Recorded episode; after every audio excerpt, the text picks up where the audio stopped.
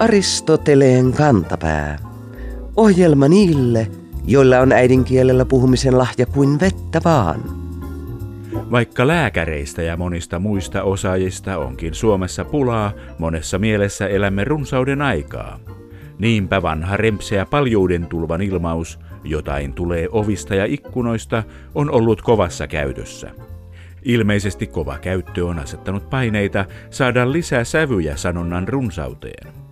Kuulijamme nimimerkki Vaari Metsänrannasta löysi tästä osoituksen marraskuussa Alfa TVn soiva postikortti ohjelmasta. Siellä eräs laulaja kertoi, että alalla on kova kilpailu, koska Viikon sitaatti. meitä laulajia tulee seinistä ja ikkunoista. Nimimerkki Vaari Metsänrannasta tuumaa, että ehkä oven kautta olisi helpompi tulla. Saattaa olla näinkin, mutta laulajan ilmaisulle löytyy myös vinhat perustelut. Jos tulijoita on oikein paljon ja heidän tulemisen vimmansa on hyvinkin ponteva, ei sitä aleta ovia etsimään, vaan tullaan seinästä läpi. Näin kielemme taipuu runsauden pula aikoihinkin tuosta noin vaan.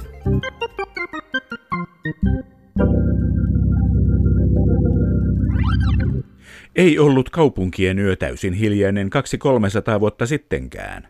Kiertävä palovahti kaksikko huusi kadulla tasatunnein kellonajan, tuulen suunnan ja ruotsinkielisen toivomuksen Suojelkoon Herra Jumalan lempeä ja voimakas käsi kaupunkiamme tulelta. Jos tulipalo syttyi, yhteensä kuusimiehinen valvontapartio ilmoitti siitä kellonsoittajalle, joka alkoi kalkattaa kirkonkelloja. Se oli merkki lähivaruskunnalle, joka riensi apuun mukanaan rummunlyöjä, joka rummutti kirkonkellojen kanssa aina siihen asti, kun tulipalo oli sammutettu. Sähköistyminen toi kaupunkeihin erilaiset hälytyskellot, mutta vasta 1950-luvulla puhelin yleistyi niin, että palohälytyskeskukset saattoivat aloittaa toimintansa. Joka pitäjässä oli kuitenkin oma hälytysnumero ja poliisille sekä sairaanhoidolle vielä omansa.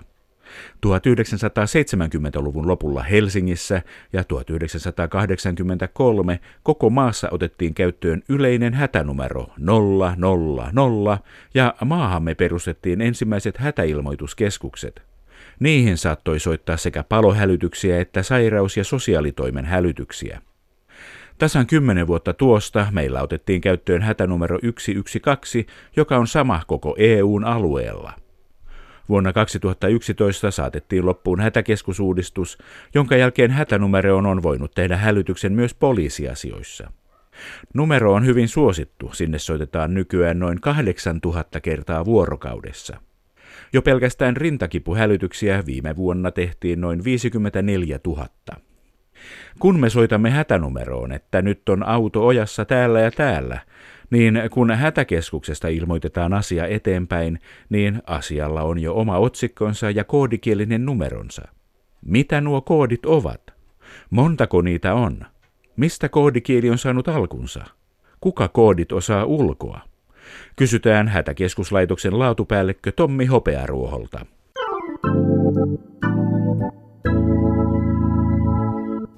Hätäkeskuslaitoksen laatupäällikkö Tommi Hopearuoho, mikä on vaikkapa autolla ojaan ajamisen koodi?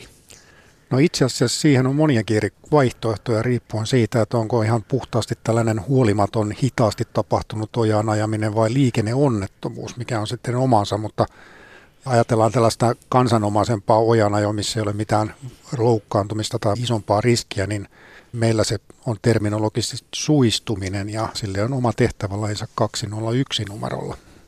Mikä olisi sellainen, jossa on ihmishenkiä jo vaarassa? No sitten nämä ihan voisiko sanoa kunnon liikenneonnettomuudet, eli autolla tai vastaavalla moottoriajoneuvolla ajetaan tuolla liikenteessä ja törmätään johonkin vähän isommilla nopeuksilla tai keskenään, niin niitä luokitellaan sitten hyvinkin eri tavalla ja se luokittelu lähtee siitä, että minkä koko luokan onnettomuudesta on kyse. Eli tällainen tyypillinen määrällisesti suurin on pieni liikenneonnettomuus, missä nyt sitten 1-2 henkilöautoa on keskenään kolaroinut, mutta nopeudet ovat olleet vielä sellaiset maltilliset, että siinä todennäköisesti ei ole mitään kauhean isoa tapahtunut tai osallisia sinänsä loukkaantuneita ei ole kovin montaa. se menee sitten numeroavaruudessa sillä seuraavalla, eli 202 tehtävä lajina. Tämä koodihan syntyy siis lopputuloksena sille riskinarviolle, mitä meidän päivystäjät tekee siitä tapahtumasta, mikä on nyt sitten käynnissä tai ollut tapahtuneena. Ja erilaisten kysymysten ja selvittelyjen kautta sitten päädytään siihen tehtävän lajiin, millä se välitetään viranomaisille konkreettiseksi tehtäväksi. Eli se tulee siellä ketjun aina loppupäässä sitten, kun tiedetään kaikki olosuhteet, mitkä vaikuttaa siihen tapahtumaan. Mihin viranomaisille sieltä hätäkeskuksesta sitten tieto lähtee? Kun se tehtävä järjestelmästä sitten määritellään ja, ja järjestelmähän auttaa nykypäivänä tässä, ettei näitä onneksi tarvitse kaikkia ulkoa muistaa näitä tehtävälajeja, niitä on niin iso määrä. Ja se tulee sitten lopputuloksena niistä kysymyksistä ja vastauksista, mitä on selvitetty ja järjestelmä tunnistaa ne, kun ne on sille etukäteen kerrottu ne kriteerit, millä se muodostaa näitä. Mutta että konkreettisesti sen jälkeen, kun se tehtävä on muodostunut ja kynnys välittää se tehtävä viranomaisille on ylittynyt, niin se tehtävä laji kerrotaan nyt sitten sen toimialan kaikille yksiköille, ketkä siihen tehtävään lähtee, jotta he tietää, mihin he ovat menossa. Tapahtuuko sekin jotenkin nappia painamalla nykyään? Se menee viesteinä kyllä kaikille niin kuin teknisesti, mutta että sitten on hiukan eroava eri tilanteissa, että onko kiireellinen kiireetön ja mistä toimialasta puhutaan, niin käytetään myös puheradiokielessä.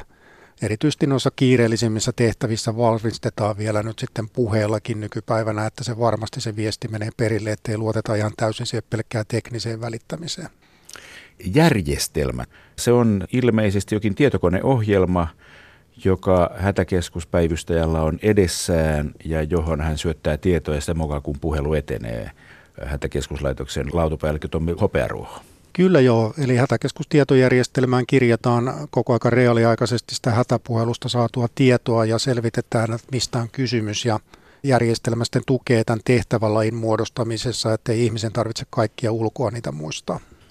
Paljonko tämmöisiä eri koodeja, tehtävälajeja on kaiken kaikkiaan olemassa? No, tällä hetkellä on 450 kappaletta erilaisia tehtävälajeja ja jokaisella tehtävälailla sitten löytyy vielä erilaisia kiireellisyysluokkia. Eli jos nekin huomioidaan, niin niiden lukumäärä on about 1500 kappaletta. Mutta että se 450 on se ydinmäärä, millä nyt tällä hetkellä Suomessa tämä järjestelmä pyörii. Mikä on yleisin koodi? No viime vuonna ja oikeastaan viimeisinä vuosina on ollut kaikkein yleisin tällainen terveydenhuollon tehtävälaji kuin muu sairastuminen 774 numeroltaan. Tämä muu sairastuminen on oikeastaan sellainen, mille ei löydy selkeästi niin kuin omaa vaarallisempaa tavallaan avainsanaa, mistä se tehtävälaji muodostuu. Eli käytännössä tämä muu sairastuminen tarkoittaa sitä, että ihminen on pitkään sairastanut jotain sairautta, mikä ei ole sinänsä itsessään kauhean vakava, mutta aiheuttaa yleistilan laskemista ja vaatii sitten jossain kohtaa terveydenhuollon toimenpiteitä. Tyypillisesti iäkkäämät ihmiset, joilla on monia eri sairauksia ja saa jonkun flunssan tai muun, niin sitten kun se pitkittyy tarpeeksi kauan, niin ihmisen voimat vaan hiipuu ja hän tarvii sitten ensihoitopalveluita, että pääsee terveydenhuollon piiriin, sairaalaan tai muuhun vastaavaan paikkaan. No mikä on sitten harvinaisin koodi, jota ei ole käytetty välttämättä koskaan? Ihan nyt ei taida olla sellaista, mitä ei olisi ihan koskaan käytetty, mutta kyllä täytyy sanoa, että sellainen erittäin harvinainen Suomen yhteiskunnassa ja tietysti erittäin hyvä, että se on harvinainen, on esimerkiksi ydinvoimala onnettomuus. 457 on siinä tehtävälajina. Onko näissä koodeissa aina kolme numeroa hätäkeskuslaitoksen laatupäällikkö Tommi Hopearuoho? Ei, kyllä ne lähtee ihan sieltä ykkösestä eteenpäin ja sitten laajenee siitä hyvin nopeasti niin kuin kahteen numeroon ja sitten viimeisenä on tämä kolminumeroinen vaihtoehto. Eli kyllä siinä sellainen logiikka on olemassa, että on lähdetty sieltä nollasta tavallaan liikkeelle ja sitten päädytään tuonne 900 saakka tällä hetkellä. Onko siinä joku sisällöllinenkin logiikka, että mitä pahempi uutinen, sen isompi koodinumero. No siinä ei ole sinänsä niin kuin suoraan voi sanoa, että jos ajatellaan niin kuin kaikkia viranomaisia, ketkä käyttää näitä, niin niin, että niitä olisi keskenään priorisoitu, mutta kyllä niissä on olemassa sellainen logiikka, että kun ne on aikoinaan tehty ja nyt sitten tässä uusimmassa järjestelmässä, mitä meillä käytetään, niin tietyt asiat ryhmitellään samaan numeroavaruuteen, jolloin se kertoo se numero sille loppukäyttäjälle, eli sille tehtävää hoitavalle viranomaisellekin paljon selkeämmin, mistä niin asia kokonaisuudesta on kyse. Sitten sitä asiaa niin kuin pilkotaan sen numeroavaruuden sisällä tarvittavassa määrin, että esimerkiksi se liikenneonnettomuus on hyvä esimerkki, että ne alkaa 2.0 Ja sitten se kolmas numero täsmentää, että mikä sen 20 niin sisällä se on. Ja kakkosella alkavia eli 200 sarjan liikenneonnettomuustehtäviä on loppujen lopuksi aika paljon, kun on olemassa liikenneonnettomuuksia paitsi maantiellä, niin myös maan alla ja tunneleissa ja, ja niin poispäin. Eli variaatiota on aika paljon. Mikä on numero nolla? Nolla lähtee tuolta poliisin puolelta, eli silloin puhutaan niin kuin henkeen ja terveyteen liittyvistä uhkatilanteista. Ja siellä niitä on sitten jaoteltu aika paljonkin sen nollan sisällä kolmella eri tasolla. Onko koodeissa kirjaimia ollenkaan? On kirjaimia ja sillä kirjaimella nyt sitten määritellään tarkemmin sen kyseisen tehtävän kiireellisyyttä. Eli siellä nyt sitten viranomaisilla on toki hiukan erilaisia nämä kiireellisyysmäärittelyt, mutta että 3-4 eri luokkaa on tällä hetkellä käytössä poliisilla, ensihoidolla ja pelastustoimella. Ja yhtenäistä niille kaikille on se, että se A-kiireellinen on se kaikkein kiireellisin ja silloin kalustoa liikkuu aina riittävässä määrin paljon ja mahdollisimman nopeasti sinne tapahtumapaikalle. Eli käytännössä silloin mennään aina hälytysajona ja apua tulee tilanteesta riippuen maalta, mereltä ja ilmasta. Ovatko hätäkeskuksen kaikki hälytyskoodit huonoja uutisia? Onko mukana yhtään mukavia, positiivisia hälytyksiä hätäkeskuslaitoksen laatupäällikkö Tommi Hoperuo? Kyllä ne lähtökohtaisesti valitettavasti on huonoja, jos ajatellaan siitä näkökulmasta, että silloin kun meihin ollaan yhteydessä ja me välitetään se tehtävä jollain tehtäväkoodilla, niin joku tarvii aina apua. Mutta sitten taas toisaalta sieltä voisi nostaa esimerkiksi sen iloisen tapahtuman, kuten synnytys, että se nyt ei asiana ole kauhean surullista ja muuta, vaikka siinä tarvitaankin nyt sitten viranomaisten apua. Mikä on synnytyksen koodi? Olisiko se ollut 791, jos se väärin muista? Onko 112 tämä hälytysnumero, niin onko se jonkin asian koodi? Joo, se itse asiassa on kyllä. Se ei sinänsä liity kyllä meidän nykyiseen hätäkeskuslaitoksen toimintaan tai järjestelmään. Se on aikoinaan ja edelleenkin tuolta poliisipuolelta historiassa on ollut käytössä tämä 112 ja se liittyy tällaisiin murtokautta varkaustilanteisiin. Poliisilla on oma koodistonsa, ensihoidolla on oma koodistonsa ja sitten pelastuslaitoksella on oma. Kenellä oli ensimmäisenä? Lisätään sen verran tuohon listaan vielä sosiaalitoimi, eli se on se neljäs toimiala, mikä käyttää myös näitä tehtävälajeja ja koodeja. Mutta historiallisesti, jos katsotaan, niin käsittääkseni poliisi on ensimmäisenä 70-luvun aikana – lähtenyt käyttämään näitä tehtävälajeja ja koodeja. Ja siitä sitten vaiheittain on menty eteenpäin ja ensihoidon puolella näitä alkoi tulemaan Suomessa 80-luvulla käyttöön vaiheittain ja 90-luvulla käytännössä oli sitten jo nämä kolme suurinta toimialaa, eli poliisi, ensihoito, pelastus. Viimeisimpänä on tullut mukaan nyt sitten tämä sosiaalitoimi, kun Suomenkin on 2000-luvulla tullut sosiaalipäivystystä – mitä me hätäkeskuslaitoksena käytetään nyt sitten hälytystehtävien välityksessä, jolloin heillekin piti sitten luoda tällainen oma tehtävälajinsa. Onko tämä suomalainen keksintö?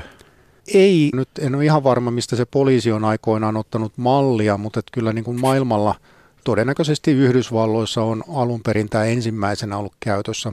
Sieltä se sitten on rantautunut tänne Euroopan puolelle enemmänkin. Mutta kyllähän Suomessakin poliisi on ollut aika aikaisessa jo ottanut näitä käyttöön. Ajatellaan 70-lukua, niin silloin radioliikenne ja muut toiminnat ei ollut tietysti nykypäivän millään lailla verrattavissa.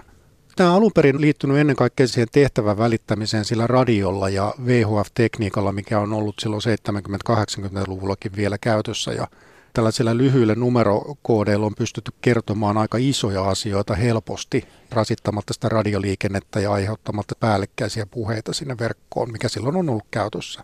Toisena sitten tässä matkan varrella, niin näitähän käytetään hyvin aktiivisesti erilaisiin tilastointien tekemiseen, että saadaan näkyvämmäksi, että missä niitä asioita on, mitä viranomaisten pitää hoitaa, jotta voidaan sitten viime kädessä jopa ihan resurssointia varata niiden perusteella. Ovatko nämä koodit meillä samoja kuin muualla maailmassa? Ei ne ole kyllä, että kyllä nämä on kaikilla yhteiskunnilla, mitkä nyt yleensä käyttää tällaisia, niin kyllä jokainen on katsonut ne omasta näkökulmastaan ja EU-tasollahan toki tehdään yhteistyötä täällä hätäkeskuspuolella ja, ja varmasti myös tuolla viranomaisten esimerkiksi poliisipuolella, niin vertaillaan asioita, mutta ei ne kuitenkaan ole sillä lailla tehty yhdenmukaisesti, että ne olisi aivan niin kuin yksi yhteen verrattavia jokainen tehtävällä, mitä meillä esimerkiksi on käytettävissä, niin tuonne Ruotsin puolelle. Missä näitä koodeja laaditaan, kun niitä käyttää poliisi, ensihoito, pelastuslaitos ja sosiaalitoimi, niin kehittelevätkö kaikki erikseen omia koodejaan vai onko jossain jokin yhteiselin? hätäkeskuslaitoksen laatupäällikkö Tomi Hopearuoho? Me hätäkeskuslaitoksen puolesta ollaan ehkä se yhteen sovittava tekijä. Eli viranomaiset tietysti miettii siitä omasta näkökulmasta, että he tarvitsevat jonkun uuden tehtävälajin jostain syystä ja ja aina siihen tehtävälajiin liittyy se, että pitää myöskin samaan aikaan miettiä, että no, mikä on se riskinarvio, mitä me tehdään siinä hätäilmoituksessa, jotta siihen tehtäväkoodiin tai lajiin voidaan yleensäkään päätyä, jolloin me tullaan siihen mukaan, että onko se sitten niin kuin meidänkin näkökulmasta sellainen hyödyllinen ja samalla se sitten käsitellään muiden viranomaisten kanssa, koska aika usein joku tehtävälaji itse asiassa onkin sellainen, että se on hyödyllinen kaikille muillekin kuin sille varsinaiselle keksijälle. Alun perin jokaisella oli ne omansa ja valtio perusti ja otti itselleen tämän hätäkeskustoiminnan 2000-luvun alussa, niin käytännössä 2002 vuodesta eteenpäin viranomaisten kanssa katsottiin yhdessä sen hetkiset tehtävälajit ja niistä muodostettiin uusi yhteinen tehtävälajisto, mitä nyt sitten kaikki viranomaiset voi tarvittaessaan käyttää.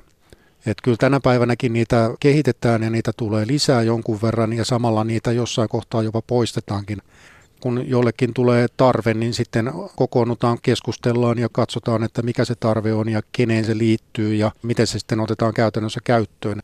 Ne on kuitenkin niin kuin aika isoja prosesseja sitten, kun lähdetään muuttamaan tuollaista yksittäistä pientä numeroavaruutta tavallaan. Jos ajatellaan niin meidän päivystyshenkilöstöä, niin puhutaan vain sadoista ihmisistä, mutta sitten jos ajatellaan jotain ensihoitoa ja siellä olevia ihmisiä, ketkä tekee sitä toimintaa, niin niitähän on tuhansia ja tuhansia ja ne kaikki pitää informoida, että nyt tuli tällainen uusi käyttöön. Näitä koodeja on 1500. Siinähän on kauhean muistaminen. Onko niistä oikeasti kentällä iloa? No kyllä niistä on. Toki siellä kentällä, niin kuin täällä meillä hätäkeskuspäässäkin, niin ne yleisimmät opitaan hyvin nopeasti ulkoa, koska niitä on niin paljon niitä tapahtumia, missä käytetään, kuten esimerkiksi liikenneonnettomuus, niin Suomessa tapahtuu joka päivä niin paljon liikenneonnettomuuksia, että jokainen kentällä ja meillä oleva henkilö, ketä tekee työtä, niin varmasti muistaa ne. Mutta sitten tulee tietysti niitä harvinaisempia, joita ei kyllä käytännössä tietenkään voi ihminen muistaa, jos kerran vuodessa törmäät johonkin yksittäiseen harvinaiseen tilanteeseen, mutta sitä varten on viranomaisilla ja meilläkin tietysti olemassa nyt sitten listauksia, mistä on nopeasti katsottavissa, että mikä tämä oli. Radioliikenteessä itsessään, mikä on ääneen tapahtuvaa, niin siellä pyritään välttämään sellaisia pitkiä tarinoita, koska sitä radioliikennettähän voi kuunnella joku ulkopuolinenkin, että siinä on aina tällaisia tietosuojaan liittyviä asioita. Erityisesti noissa A-kiireellisissä tehtävissä, niin sillä varmistetaan sillä radioliikenteellä ja puhekielellä, että ne asiat on varmasti mennyt läpi, ettei se jää pelkästään tekniseen välittämiseen ja siellä sitten tulee sellaisia kriittisiä tietoja, mitkä liittyy monesti työturvallisuuteen ja ne pitää niin kuin kaikkien kuulla samalla kertaa, ketkä sinne tehtävälle on hälytetty, jotta ei siinä sitten synny mitään yksittäisiä riskitekijöitä. Tietysti pyritään myös näiden tehtävälajien ja muiden osalta pitämään tällaista yksityissuojaa yllä, että siellä ei puhuta mistään sairauksista tai tapahtumista yksityiskohtaisesti, että käytetään mieluummin niitä numerokoodia. Ja sen takia ne ei ole Suomessa mitenkään julkisesti saatavillakaan nämä tehtävälait ja koodit viranomaisten toimesta. Aristoteleen kantapään yleisön osasto. Sähkökatko tapahtuu aina sopimattomalla hetkellä. Onneksi niin sattuu yhä harvemmin, ainakin niillä alueilla, joissa sähköverkot kulkevat maan alla suojassa sään ääriilmiöiltä. Verkkouutiset kertoi artikkelissaan pääkaupunkiseudun sähkön jakelusta. Jo useana vuonna Helsingin sähkönjakelun luotettavuus on ollut Euroopan parasta ja viime vuonna saavutettiin jälleen uusi ennätys. Aristoteleen kantapään kuuntelija, nimimerkki Suosikaa suomen kieltä kun se niin suloisesti sointuu, hämmentyi jutun otsikosta, joka kuului Sähkökatkojen määrä on minimoitu huippulukemiin. Nimimerkki ihmettelee. Otsikosta ei selviä, ovatko sähkökatkot vähentyneet vai vain pysähtyneet huippulukemiin, vai voivatko myös pohjalukemat olla nykyisin huippulukemia. Joskus saattaa toimittajalle sattua lievä oikosulku ja sen seurauksena mennä kielikuvat sekaisin. Jos jotain on vähemmän kuin aikaisemmin, tuloksena on matalampi luku. Sitä ei parane mennä kutsumaan huippulukemaksi, koska huiputhan ovat korkealla.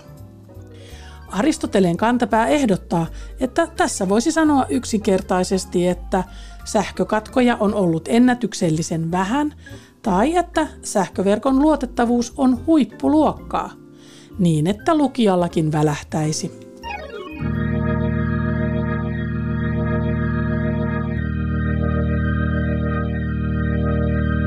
Poikkeukselliset sääilmiöt voivat saada kielenkin solmuun, kun ääriilmiöt vievät mielemme oudoille vesille. Kuulijamme nimimerkki Pieniäyrinen juurileipuri Savosta törmäsi tällaiseen ääriilmiöön Yle Uutisten nettisivuilla tammikuussa. Juttu käsitteli Lapin ennätyksellistä lumitilannetta, ja se päätyi toteamukseen, että jos lunta sataa vielä lisää, niin keväällä lumen sulaessa Viikon fraasirikos. kaikki joet ovat varmaan silloin äyriään täynnä. Nimimerkki Pieniäyrinen juurileipuri Savosta jäi miettimään sanottua näin. Vai äyriään täynnä? Muuttuuko sulanut lumi silloin siis Ruotsin rahaksi vai onko verottajalla pitkät näppinsä pelissä? Aristoteleen kantapään äyrifraasien verotarkastaja yhtyy kysymykseen. Joen reuna on äyräs, joka taipuu äyräät äyräitään. Jutussa mainittu äyriään taas on taivutusmuoto pientä rahamäärää tai Ruotsin kruunun sadasosaa tarkoittavasta sanasta äyri, joka tulee ruotsin sanasta öre, jonka taustalla taas on latinan sana aureus, kultainen. Niinpä julistamme kirjoittajan syylliseksi virtojen ja rahavirtojen sekoittamiseen, ja tämmöisestähän on rangaistuksena tietenkin tilata seuraavan kerran ravintolassa lautasellinen äyriäisiä ja miettiä niitä syödessään, onko otusten kantasana äyri vai äyräs.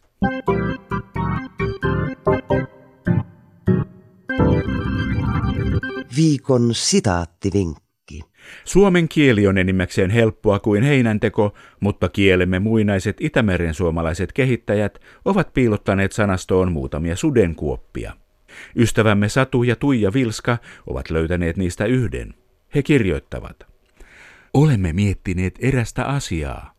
Miten taivutetaan nukke-sanan monikon genetiivi?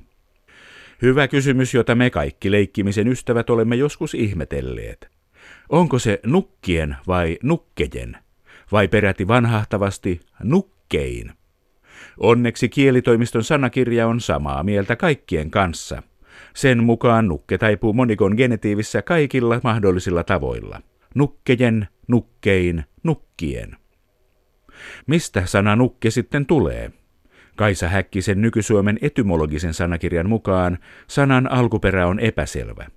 Ehkä taustalla on Viron murteellinen sana nuk, joka merkitsee naisten päähinettä, liinaa.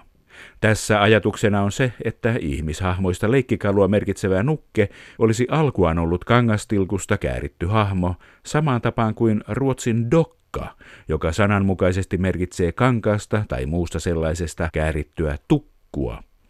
Mikään ihan uusi tulokas nukke ei meillä ole. Suomen kirjakielessä se esiintyi ensimmäistä kertaa Daniel Jusleniuksen sanakirjassa 1754. Joten äh, jatkakaamme leikkejämme rauhassa, kun tiedämme, miten nukke taipuu.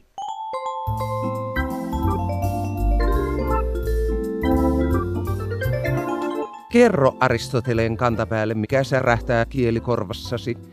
Tee se internetissä osoitteessa www.yleradio1.fi kautta Aristoteles tai lähetä postikortti PL 58 00024 Yle. Aristoteleen kantapää selvittää, mistä kenkä puristaa.